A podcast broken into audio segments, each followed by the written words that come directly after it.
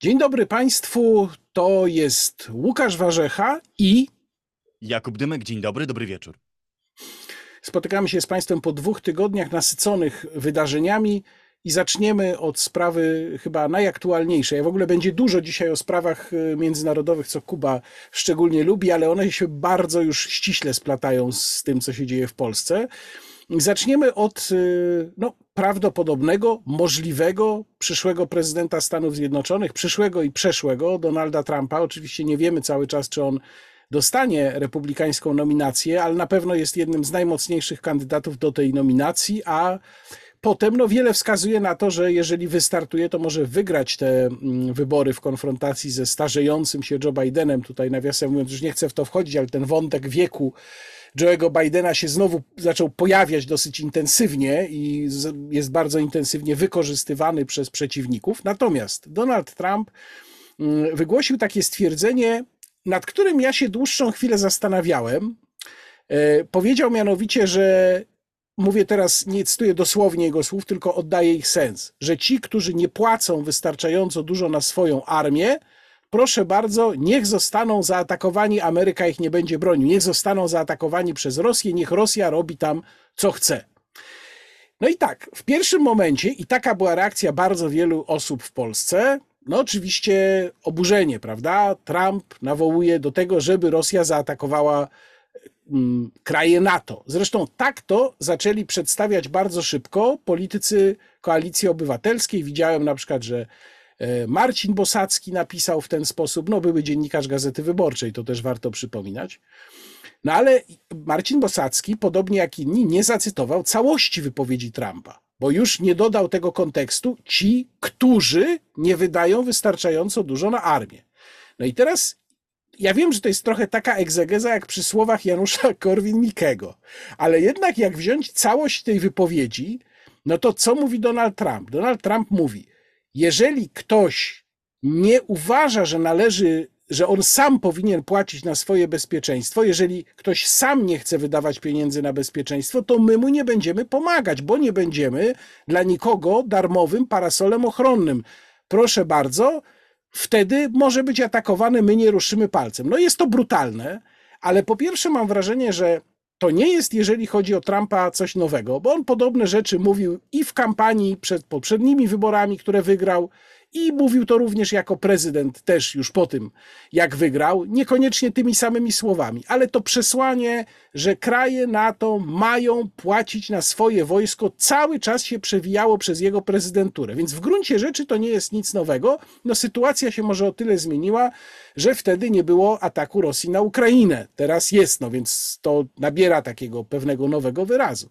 Ale też druga, drugi punkt jest taki, no, czy właściwie my się mamy o co obruszać? Bo akurat Polska, jeżeli spojrzeć na słowa Donalda Trumpa i potraktować je dosłownie, też nie jestem pewien, czy na pewno tak je należy traktować, ale załóżmy, no to Polska akurat tutaj jest całkowicie bezpieczna, ponieważ my wydajemy nawet ponad, no widzę Kuba tak kręci w tym momencie głową, zaraz możemy o tym porozmawiać, ale my te 3% PKB wydajemy na wojsko, a mamy wydawać jeszcze więcej.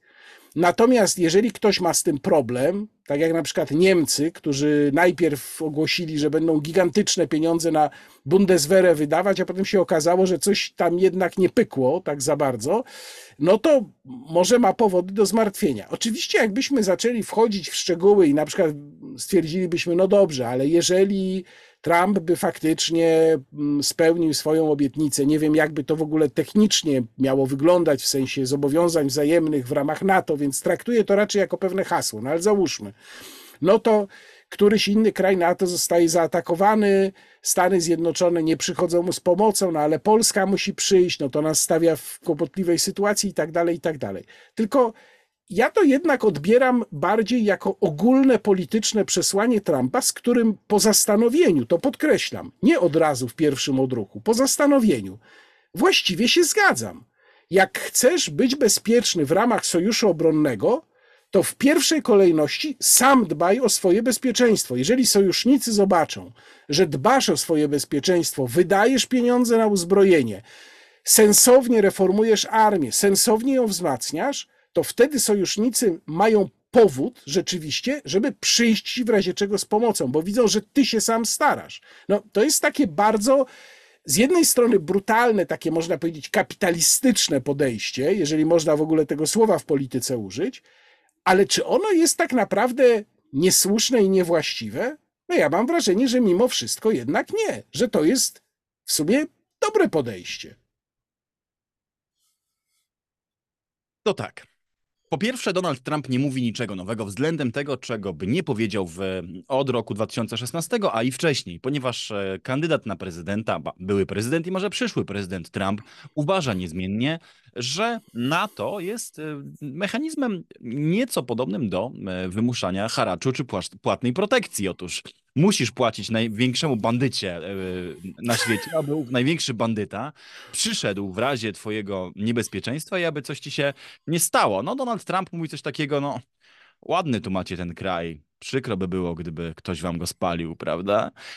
I to jest podejście, którego które w tym sensie jako twardy biznesmen z branży deweloperskiej, która jak wiemy e, od branży mafijnej w Nowym Jorku nie różni się jak tak bardzo wyznaje pan prezydent Trump od dawna.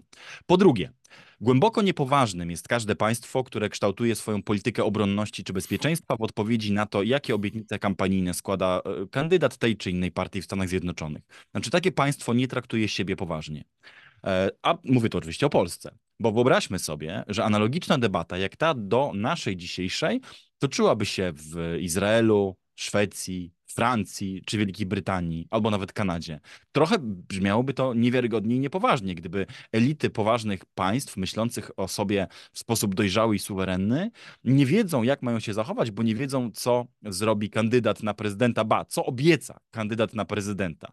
W rzeczywistości przecież decyzja o planach obronnych, o wydatkach na obronność, o podejściu do bezpieczeństwa, o pewnych doktrynach tej obrony, wreszcie o horyzoncie poświęceń, jaki jakieś państwo jest, czy społeczeństwo w stanie włożyć w to, aby być bezpieczne, jest suwerenną decyzją rządu demokratycznie wybranego przez społeczeństwo takiego państwa. No I to jest, nie wiem dlaczego my w Polsce jesteśmy w jakimś sensie tutaj wyjątkiem od tej demokratycznej kultury e, Zachodu i nie chcemy nauczyć się myśleć o swoim bezpieczeństwie w sposób suwerenny, a wyłącznie przez pryzmat polityki e, wewnątrz amerykańskiej. Prawda jest przecież taka, że pomimo tego, iż w wielu wymiarach rzeczywiście wisimy lub chcemy wisieć na Waszyngtonie, to sam Waszyngton za nas tej polityki obronnej nie wymyśli nie wprowadzi u nas, e, nie wiem, wyższych wydatków na zbrojenia, nie zorganizuje szkoleń z obrony cywilnej, albo... Ja bym powiedział, Kuba, nawet, że nam tego nie tylko nie sfinansuje, ale wręcz przeciwnie, wykorzysta nas po to, żeby nam jak najdrożej sprzedać swój sprzęt. No ale to już jest nasz problem, prawda? To my mamy się targować o ten sprzęt.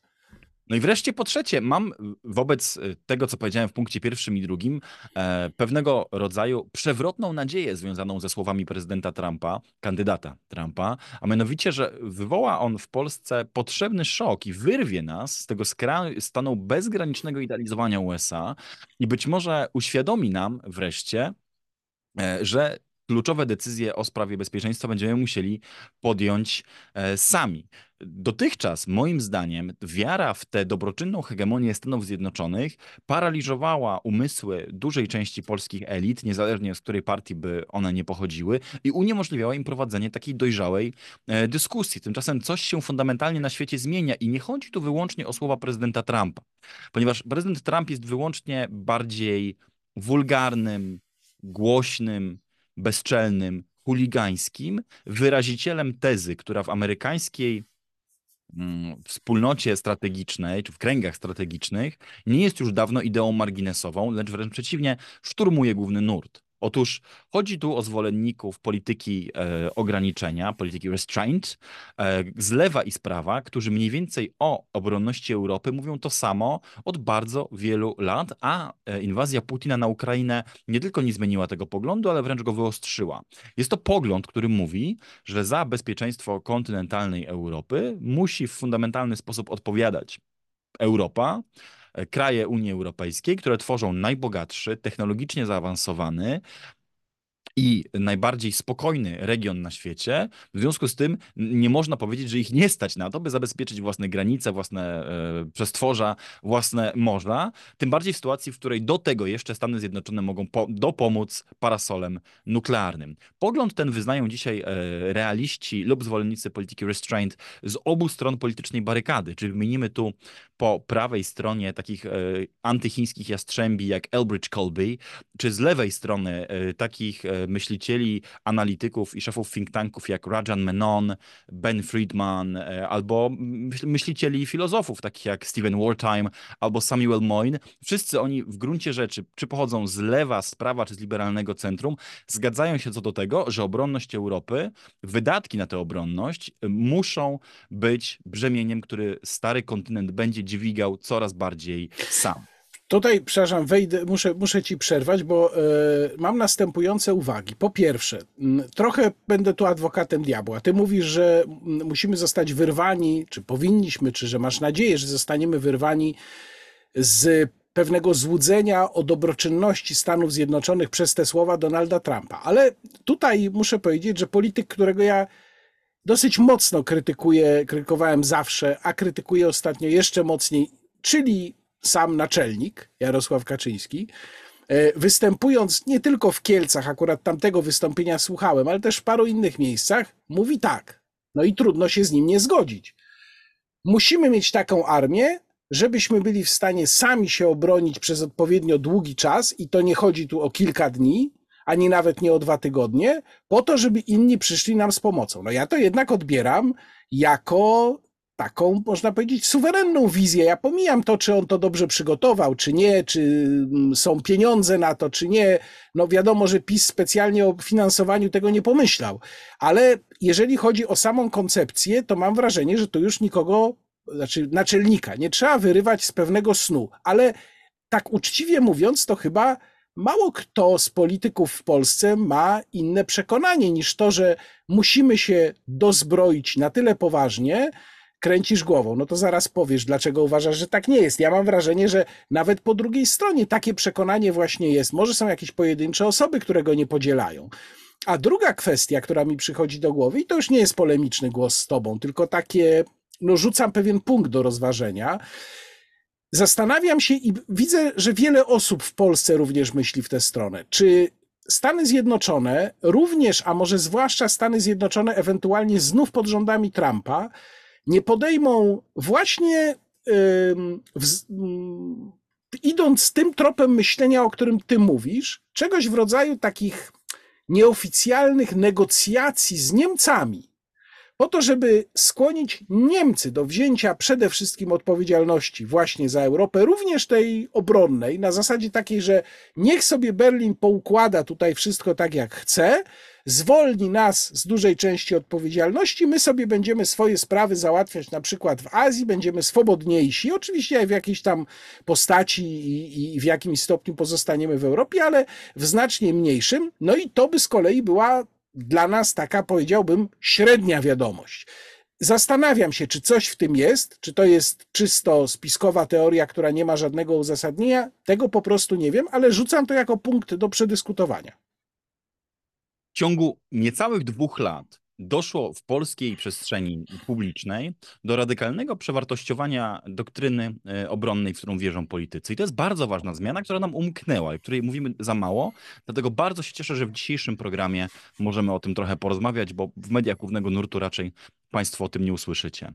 Otóż dokonała się, drogi Łukaszu, zmiana fundamentalna, ponieważ i przepraszam, że będę brzmiał tu jak e, fan strategii lub e, geopolityk, ale trochę tych fachowych terminów, tego żargonu się musi pojawić, ponieważ dotychczas PiS wierzył w wizję obronności opartą o to, że ściągniemy do Polski żołnierzy z USA i obłożymy wschodnią granicę naszego kraju nimi, niczym ludzkim zapalnikiem. To się nazywa koncepcją Tripwire Forces. Oznacza to, że tutaj państwo klient, e, w tym przypadku Polska, liczy na to, że e, si siły państwa silniejszego zostaną natychmiast związane ogniem, niejako sprowokowane do odwetu i to będzie narzędziem obrony. Zauważ, że nie bez przyczyny wszystkie te pomysły, na przykład ministra Macierewicza na obronność Polski, opierały się na wystawieniu amerykańskich żołnierzy i jak najdalej na wschód od Warszawy. No Czy- tak. Ale po co? No oczywiście po to, że w razie ewentualnej e, agresji ze strony z odcinka wschodniego, to ci Amerykanie znajdą się na linii strzału i Ameryka będzie zmuszona interweniować. Ja od zawsze krytykowałem to podejście z wielu powodów, ale przede wszystkim e, z tego powodu, że sami Amerykanie nie chcą się na nie zgodzić, więc próba namówienia e, światowego hegemona, żeby robił coś, co identyfikuje jako sprzeczne z jego własnym interesem, jest w gruncie rzeczy skazana na porażkę. Po prostu Amerykanie nie chcieli robić ze swoich żołnierzy na wschodniej flance NATO swego rodzaju żywej tarczy ściągającej ogień e, w przypadku ewentualnej agresji z kierunku wschodniego. Oni tylko nie chcieli robić, Polska chciała się nimi w ten sposób e, wysłużyć. Jakoś nie wiedzieć czemu e, te wojska amerykańskie czy te jednostki, które stacjonują w Polsce, stacjonują tak daleko na zachód, jak się da, a nie tak daleko na wschód, jak się da.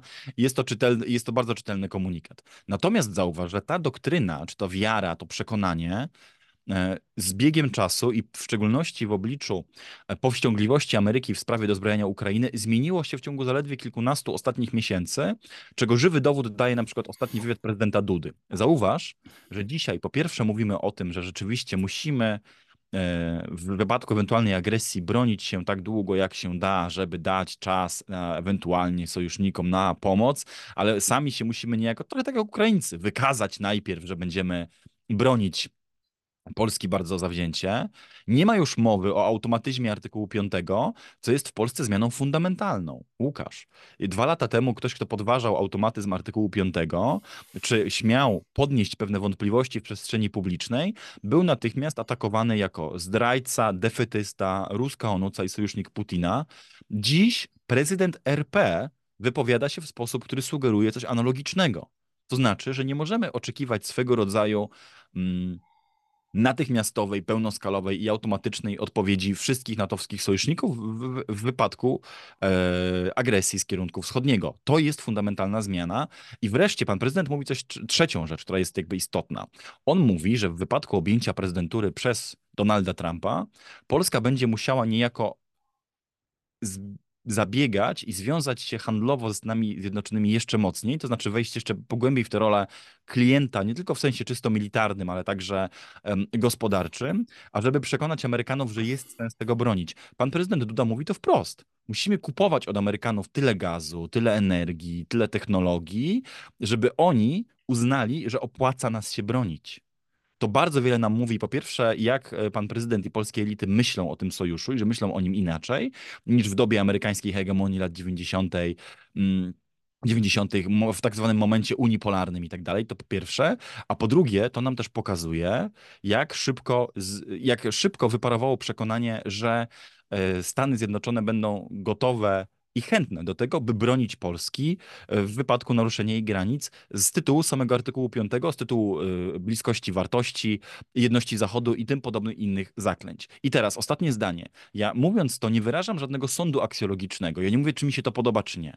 Albo nie mówię, czy to jest dobre myślenie, czy złe myślenie. Albo, że podoba mi się to, y, że Donald Trump tak myśli, że mi się nie podoba, tylko raczej wykonuje swoją robotę dziennikarza, publicysty i analityka i zdaje Państwu relację z tego, że gdzieś na naszych oczach dokonuje się bardzo głębokie przewartościowanie zarówno za oceanem, jak i w samej Warszawie, o którym, jak widać, nie przeczytacie w polskich gazetach, nie usłyszycie w polskich rozgłośniach radiowych i nie zobaczycie tego na antenie polskich telewizji. A tu gdzieś dzieje się coś niezwykle znaczącego, co w fundamentalny sposób wywraca postrzeganie sojuszu asymetrycznego pomiędzy Polską a Stanami Zjednoczonymi w sposób niewidziany być może od 1997 roku.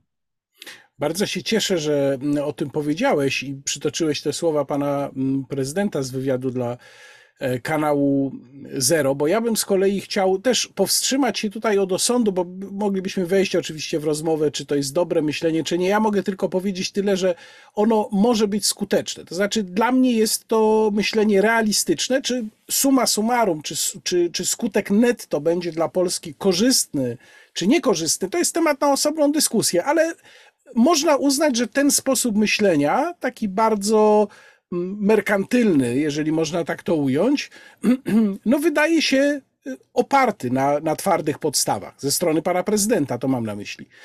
Natomiast y, zastanawiam się, jak w tym kontekście oceniać to, co, co wyprawia, bo tu już trudno mi innego słowa użyć, co wyprawia pan premier z kolei, który y, mając perspektywę zmiany administracji w Waszyngtonie, najpierw pisze tweeta, w którym poucza amerykańskich senatorów w sprawie pakietu pomocy 60 miliardów dla Ukrainy.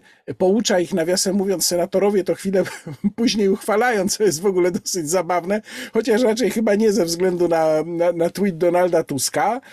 No i potem wchodzi też z taką narracją, że ten zły prorosyjski Trump to jest sojusznik PiSu, no więc wiadomo, PiS jest też prorosyjski. No, jednym słowem, stara śpiewka, prawda? Kto tu bardziej sprzyja Putinowi, kto jest bardziej proukraiński i tak dalej. Znaczy, e, e, trzeba powiedzieć, że po pierwsze, no ten tweet skierowany do, do senatorów republikańskich był czymś kuriozalnym. Ja próbowałem jakoś zracjonalizować sobie to, po co to Donaldowi Tuskowi było, czy to jest zagranie na rynek wewnętrzny, czy to jest zagranie, którym on chce coś Berlinowi pokazać, że coś robi. No, no nie wiem, po prostu jest to, z punktu widzenia interesu państwa jest to na pewno skrajnie szkodliwe. E, I jeżeli ktoś mi pisze, że e, no przecież to jest tylko ocena, to ja mu odpowiadam, ocenę to sobie mogę ja wyrazić albo Jakub Dymek. Natomiast premier RP nie ma prawa sobie wyrażać prywatnej oceny na Twitterze tego typu. No i, i druga sprawa to jest właśnie ten, ta linia sugerowania, że Donald Trump prorosyjski i tak dalej. E, my możemy mieć, my jako komentatorzy, możemy mieć zdanie różne na temat Donalda Trumpa, również krytyczne, również możemy uważać, że tak, że są w jego polityce prorosyjskie akcenty, ale znów powtarzam, premier RP ma dbać o to, żeby relacje Rzeczypospolitej z jakimkolwiek rządem amerykańskim i z jakąkolwiek administracją amerykańską były jak najlepsze. I teraz ja mam wrażenie, że tak jak PiS swego czasu zaczął w zupełnie absurdalny sposób wykorzystywać wewnętrzną wojnę polityczną amerykańską dla swoich celów, robiąc sobie z Joe Bidena z kolei chłopca do bicia, to tak teraz się ta historia powtarza, tylko że w bardziej niebezpiecznych okolicznościach i chłopca do bicia zaczyna sobie robić Donald Tusk z Donalda Trumpa, czyli z człowieka, który za chwilę może Stanami Zjednoczonymi rządzić. No i znów, pytam ciebie, bo ja sam nie, nie doszedłem do jakichś wniosków ostatecznych, o co Donaldowi Tuskowi tu chodzi? Czy to jest naprawdę, no aż mi się w to nie chce wierzyć, czy to jest naprawdę funkcja tylko we, tej wewnętrznej wojny politycznej? Czy Donald Tusk już naprawdę w tak, w tak prymitywny sposób myśli o rozgrywaniu polityki zagranicznej? Czy to jest możliwe? To ja miałem nadzieję zadać tobie to pytanie w nadziei, że być może ty wiesz, co jest grane, ale jeżeli obydwaj nie wiemy, to być może wypada zastosować tutaj brzytwę Okhama polskiej polityki i stwierdzić, że jeśli nie wiadomo o co chodzi, to chodzi o dowalenie przeciwnikom. I nie ma za tym głębszej filozofii i być może tak właśnie jest. Ja osobiście nie rozgryzłem i nieprzeniknione dla mnie jest to, że pan, premier Donald Tusk nie od wczoraj, nie od przedwczoraj, ale od kiedy został przewodniczącym Rady Europejskiej, w sposób y, dość otwarty, retorycznie atakuje Donalda Trumpa.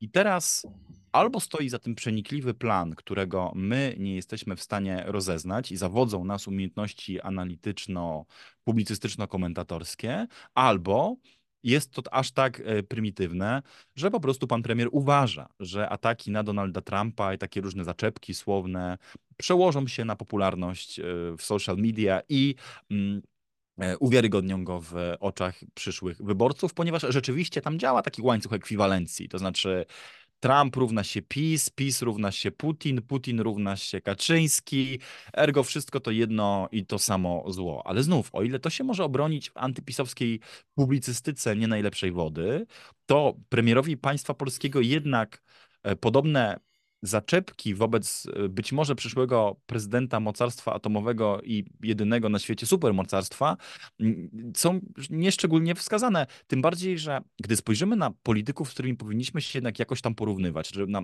szefów rządów, z którymi powinniśmy się porównywać, to czy tak postępuje pani premier Danii, tak, Mette Frederiksen, albo pan prezydent Emmanuel Macron, albo premier Hiszpanii, Pedro Sanchez, czy któryś z nich w ten sposób komunikuje się z amerykańskimi republikanami, amerykańską klasą polityczną w ogóle, czy prezydentem Trumpem osobiście. Ja tego nie zauważam.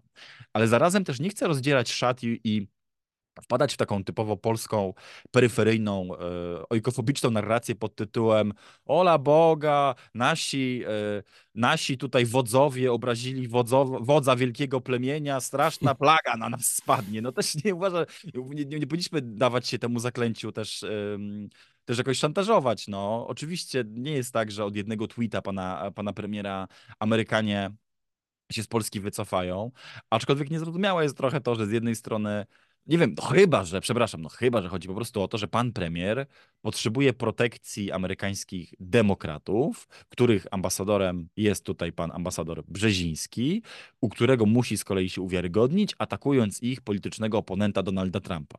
Ale to też jest nic innego jak włączanie się w cudzy konflikt polityczny i cudzą kampanię, co zazwyczaj na dobre nie e, wychodzi. Nie chciałbym, żeby Polska w jakimś wymiarze za chwilę była w sytuacji podobnej jak Ukraina, w której dwa przeciwne obozy polityczne dostarczały kwitów e, dwóm skonfliktowanym partiom amerykańskim w trakcie ich prawyborów. No, mówię tutaj oczywiście o, wydarzeniach, które najpierw doprowadziły do tak zwanego Russiagate, a następnie do E, afery Huntera Bidena. może, może, może nie idźmy tą drogą, e, którą, którą, którą wyznaczyła Ukraina i nie próbujmy zaangażować naszych krajowych elit politycznych w, czy oby te same elity nie próbowały zaangażować się w amerykańską kampanię wyborczą. I wiem, że mówię długo e, i przepraszam, ale chciałem jeszcze zwrócić uwagę na to, czy troszeczkę w ogóle podnieść tę rozmowę na jeszcze wyższy poziom, bo trochę uważam, że poniżej nas jest jakby skupianie się tylko na samym tweetie Donalda Tuska i, i tym, co on znaczył i, i, i czego pan premier chciał. Wydaje mi się, że powinniśmy aspirować nieco wyżej i spróbować analizować w ogóle stan świadomości polskich elit, jeżeli chodzi o tą kulturę strategiczną USA, o czym mówiłem wcześniej, o zmieniający się obraz świata i przede wszystkim ich własne stanowisko e, wobec tych wyzwań. Zauważ, że od kiedy rozmawiamy od czasu zwycięstwa Koalicji Obywatelskiej, w każdym naszym, moim, twoim programie wraca jak refren takie, takie pytanie, kto i kiedy zrobi wywiad z ministrem Sikorskim o polityce Polski wobec Ukrainy? Kto i kiedy zapyta ich o politykę wobec administracji Trumpa, jeżeli ta będzie, lub o stosunek do, e, do NATO, gdy Trump zostanie prezydentem? Kto i kiedy zapyta ich o e, ich wizję scenariuszy zakończenia konfliktu w Ukrainie? To nie wiem, dlaczego nikt tego nie robi, tak? Dlaczego też oni nie czują się w obowiązku? Było już ekspoze ministra Sikorskiego jakieś? Czy, czy oni czują się w obowiązku sformułować jakieś priorytety dla polityki zagranicznej? Czy e, skazują nas, komentatorów, na myślenie o tym e, za nich? I dlatego wracam, obiecuję już się więcej dzisiaj nie powtarzać, dlatego w jakimś sensie uważam te słowa Trumpa za wielkie szczęście paradoksalnie, bo to jest być może ostatnia nadzieja na wybudzenie ich z tego snu, z tej drzemki, no, z tego przekonania, e, że można wymodlić sobie, tak, e, po prostu lepszego prezydenta USA i to rozwiąże polskie e, problemy z obronnością. Moim zdaniem nie można i trzeba zacząć rozmawiać o tym samemu. Polska jest suwerennym państwem. Polska jest państwem, które pod względem PKB przynależy już do G20. Jesteśmy e, na najbogatszym, jesteśmy jednym z liczących się czołowych państw najbogatszego kontynentu na świecie, który cieszy się demokracją, stabilnym wzrostem, spokojem i może w oczywisty sposób formułować jakieś swoje priorytety. Abdykacja z tego jest dla mnie e, dużym zaskoczeniem. O tej, o tej abdykacji to jeszcze porozmawiamy, czy o abdykacji, czy o obawie przed abdykacją w kontekście CPK. Natomiast zanim przejdziemy do CPK, to chciałem jeszcze parę słów powiedzieć e, o wywiadzie Takera Carlsona z Putinem, bo to jest jednak e, ważne wydarzenie. Myślę, że to może być nawet najważniejsze wydarzenie w karierze Takera Carlsona i można też to rozpatrywać na wielu poziomach, których my tutaj pewnie wszystkich nie przenikniemy. Jeden z tych poziomów, którym się pewnie dzisiaj nie zajmiemy, ale też wart uwagi, to jest to, jak się zmieniają media, no bo Tucker Carlson zrobił ten wywiad przecież jako Tucker Carlson, po prostu dysponując narzędziami w mediach społecznościowych, a nie jako jakakolwiek telewizja. On tego nie zrobił pod szyldem telewizji, co w ogóle się wydaje e, no wręcz niesamowite, prawda? Bo wywiadu z Władimirem Putinem od momentu rozpoczęcia wojny nie zrobił chyba nikt, no poza rosyjskimi telewizjami, więc to jest rzeczywiście coś wyjątkowego. Natomiast ja zastanawiam się, wybierając tutaj różne mm, aspekty tego, zastanawiam się, co właściwie mm, Władimir Putin chciał przekazać światu i Rosjanom w tym wywiadzie e, ile pokazał prawdziwego swojego sposobu myślenia, a ile tego, co chciał, żebyśmy zobaczyli, bo to jest taka gra luster, jak na to spojrzeć, trochę tak jak na, jak na aferę szpiegowską. Jestem przekonany, że ludzie y, z wywiadu rosyjskiego bardzo dobrze rozgryźli Takera Carlsona, rozłożyli go na czynniki pierwsze przed tą rozmową. Rosjanie znani są z tego, że raczej dobrze przygotowują również portrety psychologiczne swoich y, partnerów negocjacyjnych na przykład. No a w tym wypadku dziennikarza, który za tej nowej żelaznej kurtyny, o której chyba można już spokojnie mówić, przyjechał i zrobił ten wywiad. E, I y, ten, kto oglądał, to wie, no ja tu bardzo krótko powiem, że pierwsze mniej więcej pół godziny z tych dwóch godzin i paru minut, e, bo tyle ten wywiad mierzył, to był długi i nudnawy momentami, ale też mocno zafałszowany poprzez bardzo tendencyjny dobór faktów, nawet prawdziwych faktów, ale bardzo tendencyjny dobór, wykład historyczny, a właściwie historiozoficzny, można powiedzieć, o tym, jak się Rosja rozwijała, jak wyglądała historia Ukrainy. No oczywiście było tam kilka zafałszowań też dotyczących Polski. Rosja w ogóle jawiła się w tym wykładzie jako kraj generalnie właściwie pokojowy, który by tak wszystkim chciał pozwolić żyć tak, jak oni chcą, tylko inni nie pozwalają, albo są niewdzięczni, albo sami atakują Rosję. No taki właściwie najbardziej takie można powiedzieć benevolent power w ogóle na świecie, prawda?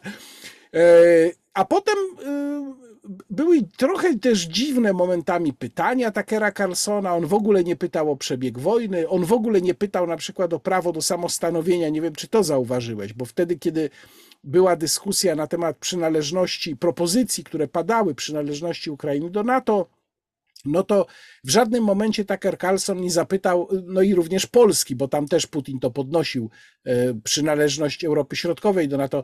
Tucker Carlson w żadnym momencie nie zapytał go o stosunek do prawa do samostanowienia, no bo to był wybór jednak tych narodów, żeby się do NATO zapisać. Dużo było takich mielizn, mielizn tego wywiadu. Y, najczęściej cytowana w Polsce kwestia czy wypowiedź y, Władimira Putina to była ta, że on Polski nie zaatakuje, chyba że Polska go zaatakuje. I tu znów jest pytanie, czy należy to rozumieć wprost, czy tam jest znowu jakiś, jakieś drugie dno w tym stwierdzeniu. Krótko mówiąc, jak ja się nad tym zastanawiam, im dłużej się zastanawiam nad tym, co Władimir Putin mówił, to mam wrażenie, że tym mniej z tego rozumiem i tym mniej wiem, tak naprawdę.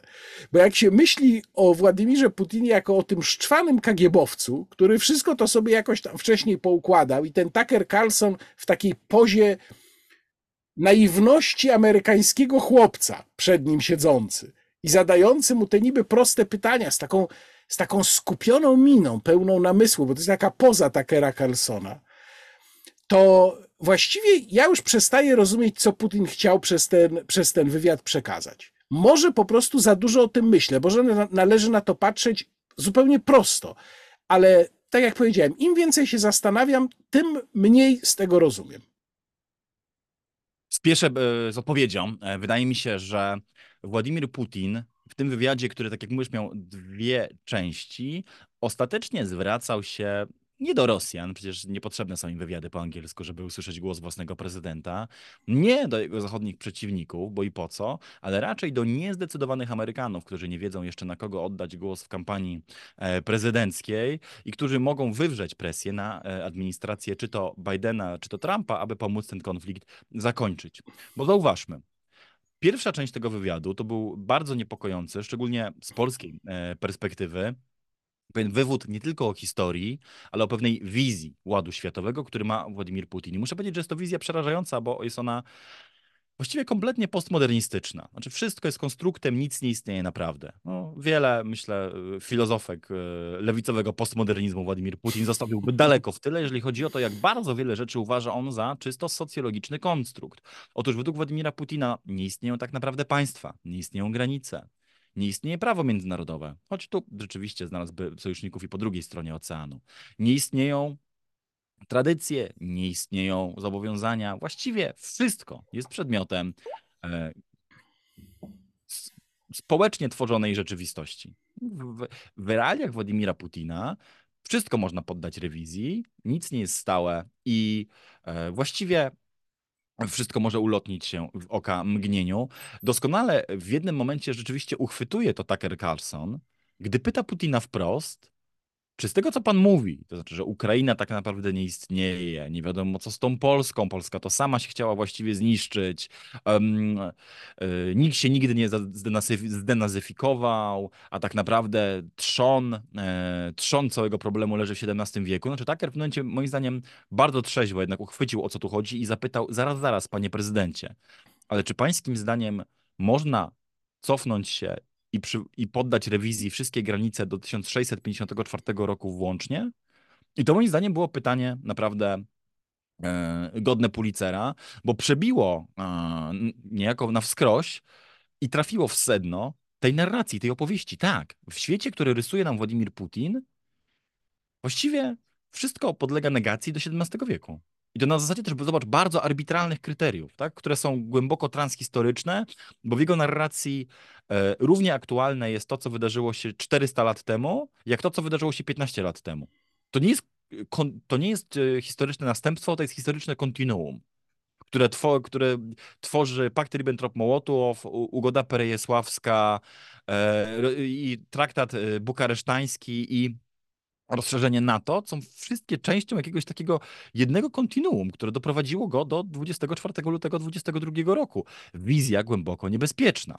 Ja niegdyś e, w jakimś sensie bardzo się sprzeciwiałem takim ludziom, którzy Putina głęboko psychologizują, jak na przykład Timothy Snyder, i którzy piszą o schizofaszyzmie e, rosyjskiego przywódcy rosyjskiego systemu politycznego, ale po tym wywiadzie e, mam więcej niż kiedykolwiek wcześniej ochoty w tym aspekcie Timothy'emu Snyderowi, pomimo głębokich różnic, rękę jednak podać i powiedzieć, że tak, tu mamy do czynienia ze, ze swego rodzaju schizoimperializmem. Ale to podsumowałem pierwszą część. Druga natomiast jest dużo ciekawsza, mniej paranoiczna i niebezpieczna. A to przepraszam, to ja jeszcze dwa słowa komentarza, zanim powiesz o drugiej części, do, do, twojego, do twojej opinii na temat pierwszej pierwszej części, bo zastanawiam się, czy to jest jednak mm, słuszna diagnoza. Czy to nie jest tak, że generalnie rzecz biorąc, narody europejskie, a zwłaszcza narody powiedzmy środkowoeuropejskie, Polska również, ale Rosja nawet jeszcze bardziej, generalnie rzecz biorąc tkwią bardzo mocno w historii i w różnych zaszłościach historycznych i to wtedy by nie była, patrząc z tego punktu widzenia, jakaś indywidualna cecha Władimira Putina, tylko byłaby to cecha w ogóle polityki w tej części Europy, bo ja myślę, że o ile dla mm, kogoś takiego jak Tucker Carlson, czy dla przeciętnego członka amerykańskiej elity, to wchodzenie w historię aż od IX wieku, bo on tam przecież do IX wieku sięgnął, od tego zaczął ten swój wykład, jest no jakimś absurdem, prawda? IX wieku zaczynamy wykład o, o, o sytuacji wojennej dzisiaj na Ukrainie. Ale prawdę mówiąc, jak, jak tak my rozmawiamy o polityce, my o polskiej polityce, no to u nas też to kontinuum gdzieś istnieje. No my też przecież myślimy, jak myślimy o relacjach polsko-niemieckich, to zawsze się gdzieś pojawia ten Konrad Mazowiecki. Zawsze się gdzieś pojawiają ci krzyżacy sprowadzeni, prawda? Zawsze się gdzieś pojawia ten hołd pruski. Zawsze się gdzieś pojawia ten żal, że no Jagieło nie dokończył po bitwie pod Grunwaldem sprawy, nie zdobył Malborka. Więc mnie się wydaje, że jednak, znaczy zgodziłbym się, że może u Putina to jest doprowadzone do wręcz takiego, do takiej absurdalnej przesady, ale nie wiem, czy to jest jego indywidualna cecha, czy to nie jest po prostu cecha polityki w tej części Europy. Nie zgadzam się. E, ja, tak jak mnie znasz, wiesz, że jestem wielkim krytykiem e, amerykańskiego imperializmu i dezinweltury, z jaką Stany Zjednoczone traktują prawo międzynarodowe i roszczą sobie e, przywilej do interweniowania zbrojnie lub inwazji na każde miejsce na świecie w stopniu, który z pojęcia oparty na zasadach ład międzynarodowy uczynił żart. Natomiast wizja Putina jest tak dalece absurdalna i w jakimś sensie niebezpieczna, że gdyby doprowadzić ją do logicznej konkluzji, to Evo Morales, wywodzący się o korzeniach indiańskich prezydent y, Boliwii, miałby prawo najechać Hiszpanię ze względu na to, że w 1605 roku Hernán Cortés y, wymordował tam y, jego pokolenie, jego przodków. Znaczy, to jest tego rodzaju logika. Znaczy, to przepraszam, żeby, żeby, żeby, było jasne, żeby było jasne, co ja chcę powiedzieć. Ja nie mówię, że te kwestie historyczne usprawiedliwiają dzisiaj łamanie prawa międzynarodowego, tylko mówię o samym sposobie widzenia polityki. Oczywiście Putin robi z tego usprawiedliwienie i to jest nie o krok za daleko, tylko o wiele kroków za daleko, ale rozumiesz o co mi chodzi, że on Ja patrzy na tego- politykę, no właśnie. Ani ci tego nie imponuje, ani nie zarzucam. Ja po prostu polemizuję z tobą w innym zakresie. Ty powiedziałeś, że ty uważasz, że to jest kwestia pewnego przesiąknięcia e, historią, a ja uważam, że to jest pewna wizja ładu międzynarodowego, która instrumentalizuje historię w stopniu bardzo dalekim, ale też głęboko nie, nielogicznym i absurdalnym. To znaczy, gdzie, gdzie jest horyzont na przykład historycznych rewindykacji, które można podnosić, tak? Albo jak daleko chcemy cofać się w przeszłość. Ten przykład mój z Boliwią, Chile czy Argentyną atakującym Hiszpanię, no pozorom nie jest taki, nie jest taki absurdalny. Znaczy, jeżeli Władimir Putin stwierdza, że dzisiaj mamy prawo dochodzić krzywd z XVII wieku, tak? I je naprawiać drogą zbrojną, no to właściwie Wielka Brytania i Stany Zjednoczone dalej powinny być w konflikcie o skutki wojny rewolucyjnej, tak? która zakończyła się powołaniem Stanów Zjednoczonych. To jest, to jest głęboko absurdalne. Co więcej, jest to wewnętrznie niespójne. Bo na przykład Rosja z jednej strony uważa się za zwycięzcę II wojny światowej, Wielkiej Wojny Ojczyźnianej i akceptuje w jakimś sensie, czy uważa za zasadny ład, który powstał po tej II wojnie światowej, prawda? E, A jednocześnie podważa e, granice z XVII wieku. Czy to jest nielogiczne? Znaczy, jak można uważać na przykład, y, wiesz, zgadzać się na granicę z 45 roku, ale już nie te z 1654. Dlatego mówię o tym, że to jest niebezpieczne, bo, bo mówię jeszcze raz, Stany Zjednoczone przyznały sobie w XXI wieku e, właściwie nieograniczoną strefę wpływów i widzieliśmy to w Iraku i w wielu innych miejscach świata i prawo do interweniowania wszędzie. I ja to naprawdę jestem największym tego w Polsce krytykiem i, i, i nikt mi nie powie, że jest inaczej, ale to jest w, wielu wymiarach wizja jeszcze bardziej niebezpieczna, no, bo, bo o ile Amerykanie przyznali sobie prawo, żeby interweniować wszędzie w imię wartości uniwersalnych, tam demokracji, praw człowieka, prawdy i prawa międzynarodowego, to jednak nie przyznali sobie jeszcze prawa do interweniowania wszędzie, żeby naprawiać e, krzywdy, histo- krzywdy historyczne i, prostowa- i prostować dzieje ludzkości do VIII wieku wstecz. A tu mamy do czynienia z podobną wizją. O to mi chodziło. Rozumiem. Y, No, co do tego zgoda, że konsekwencje tego y, pociągnięte, że tego sposobu myślenia pociągniętego do granic absurdu są oczywiście bardzo niebezpieczne dla wszystkich, dla całego ładu międzynarodowego. E, Natomiast chciałbym jeszcze, żebyśmy porozmawiali chociaż przez chwilę dzisiaj Ja na temat e, i- i- na, i o tej drugiej części jeszcze o CPK, bo no, była rzeczywiście druga część tego wystąpienia, więc tu oddaję Ci głos, ale jeszcze pamiętaj, że mamy kwestię CPK przynajmniej do skrótowego omówienia. To szybciutko o tej drugiej części, bo wiesz, y, powiem coś, e, za co może polecą nam nie gromy, ale w tej drugiej części e, wywiadu nie tylko Władimir Putin mówi rzeczy jakby ciekawsze, czy, y, czy bardziej warte namysłu, ale przede wszystkim zobacz, jak korzystnie wypada na tle amerykańskiej gerontokracji politycznej. Znaczy Joe Biden, który w przypadku prowadzenia wywiadu miałby prawdopodobnie problem, żeby nie spaść z krzesła lub patrzeć się prosto w kamerę przez godzinę, e, na tle Władimira Putina, który przez dwie godziny nieprzerwany sposób prowadzi monolog, wykład, nie daje sobie przerwać, rzuca liczbami, datami, faktami, ogrywa swojego rozmówcę, ośmiesza go, ustawia, dominuje, no wydaje się być jednak politykiem o całą generację żywszym. I to też jest w jakimś sensie coś, co powinno nas e, wytrącać z, z przekonania o tym, że Rosja jest równie sklerotyczna i nieudolna, co najmniej, albo bardziej, jak, jak, jak elity w Europie czy w całym świecie zachodu. Ten wywiad dowodzi czegoś przeciwnego. Znaczy Władimir Putin, 70-letni, y, ustawia tam jednego jednak z najżywszych, prawda, i najbardziej też pyskatych amerykańskich dziennikarzy do kąta i zarzuca go liczbami, powtórzę to, statystykami, faktami, na które on nie znajduje właściwie żadnej odpowiedzi. Gdy spojrzysz na to, jak wygląda z kolei dzisiaj forma intelektualna, zdrowotna i psychofizyczna y, urzędującego prezydenta Stanów Zjednoczonych, to musi, s- musi wzbudzić to jakąś refleksję, żeby nie powiedzieć, że musi to wywołać w człowieku niepokojące mrowienie. No, ja bym powiedział, e, podsumowując wątek wywiadu, z Władimirem Putinem, że rzeczywiście w tej drugiej części padają rzeczy ciekawsze i w tym bardzo często przytaczana historia z Borisem Johnsonem torpedującym możliwe porozumienie ukraińsko-rosyjskie i oczywiście ja nie godzę się na to, żeby jednym, za jednym zamachem stwierdzać, a tam Putin, zbrodniarz, w ogóle nie słuchajmy, co on mówi. No nie, od tego jesteśmy, żeby słuchać, wyciągać z tego wnioski, również znajdować punkty zaczepienia i nawet jeżeli pamiętamy, że Putin jest starym kagiebowcem, który manipuluje, miesza prawdę z kłamstwem, naciąga fakty i tak dalej, i tak to mam wrażenie, że mimo to w tej drugiej części wywiadu znalazło się co najmniej kilka punktów zaczepienia do sprawdzenia dla dziennikarzy, y, no chociażby właśnie w tej sprawie, albo w tym, jak wyglądały kontakty amerykańskiej administracji z Moskwą czy z Kijowem, więc jednak takie punkty do sprawdzenia, punkty zaczepienia tam są. Niech to zostanie zweryfikowane, być może negatywnie, być może Putin kłamie kompletnie, ale uważam, że to po prostu powinno być wyjaśnione.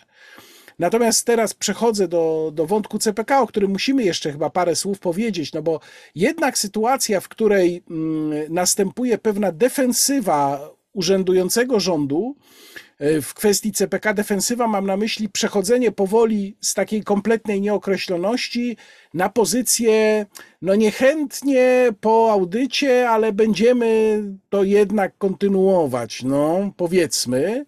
E, świadczy o tym, że sprawa się wymknęła zupełnie, mam wrażenie, z tego podziału plemiennego. To jest taka sprawa, która oczywiście jest grupa e, tych, których ja nazywam umownie silnych, silnymi zrazem, e, którzy tam rzecz jasna uważają, że to jest jeden wielki przekręt pisowski, tak, należy to zamknąć, ale to jest stosunkowo niewielka jednak grupa. Natomiast okazało się, że grupa ludzi, którzy chcą kontynuacji tej inwestycji, daleko wykracza poza elektorat Prawa i Sprawiedliwości. Pewnie ta wola jest też na różnym poziomie, to znaczy część chce bezwzględnie, część chce po audycie, część uważa, że to powinno być jakoś tam przeskalowane, ale generalnie wspólne dla tej grupy jest założenie, że tego nie należy wygaszać. I teraz pewną wisienką na torcie dla mnie było oświadczenie Donalda Tuska na spotkaniu z mieszkańcami, już nie pamiętam, które to było miasto, ale na północnym wschodzie Polski, gdzie on pojechał i powiedział, że przekop Mierzei Wiślanej będzie kontynuowany. Oczywiście on już jest, natomiast to chodzi o to, żeby tam no, dokończyć wszystkie te rzeczy, które miały się z nim wiązać, wszystkie prace, które miały się z nim wiązać. Donald Tusk powiedział, no to jest oczywiście przepłacone i tak dalej, no ale to już my tego nie będziemy wyrzucać, to trzeba dokończyć, bo już zostało tyle pieniędzy w to zainwestowane. I pomyślałem sobie, że gdyby nie wcześniej reakcja na niejasne stanowisko rządu wobec CPK, to myślę, że tego oświadczenia Donalda Tuska dotyczącego przekopu Mierzei by nie było. Nie wiem, czy zgadzasz się ze mną. Zgadzam się. Zgadzam się. Natomiast e, i tutaj e, zaproponuję podnieść rozmowę e, ponad pana premiera i spojrzeć na Polskę z lotu ptaka, chyba może nawet z lotu samolotu cargo zmierzającego w kierunku Baranowa, bo CPK e, jest e, czymś więcej niż tylko lotniskiem, o którym my się dzisiaj kłócimy. CPK jest e, synekdochą całego myślenia o rozwoju Polski i przeniesienia jej na szczebel wyżej w globalnych łańcuchach produkcji wartości. I od tego dotyczy trochę spór.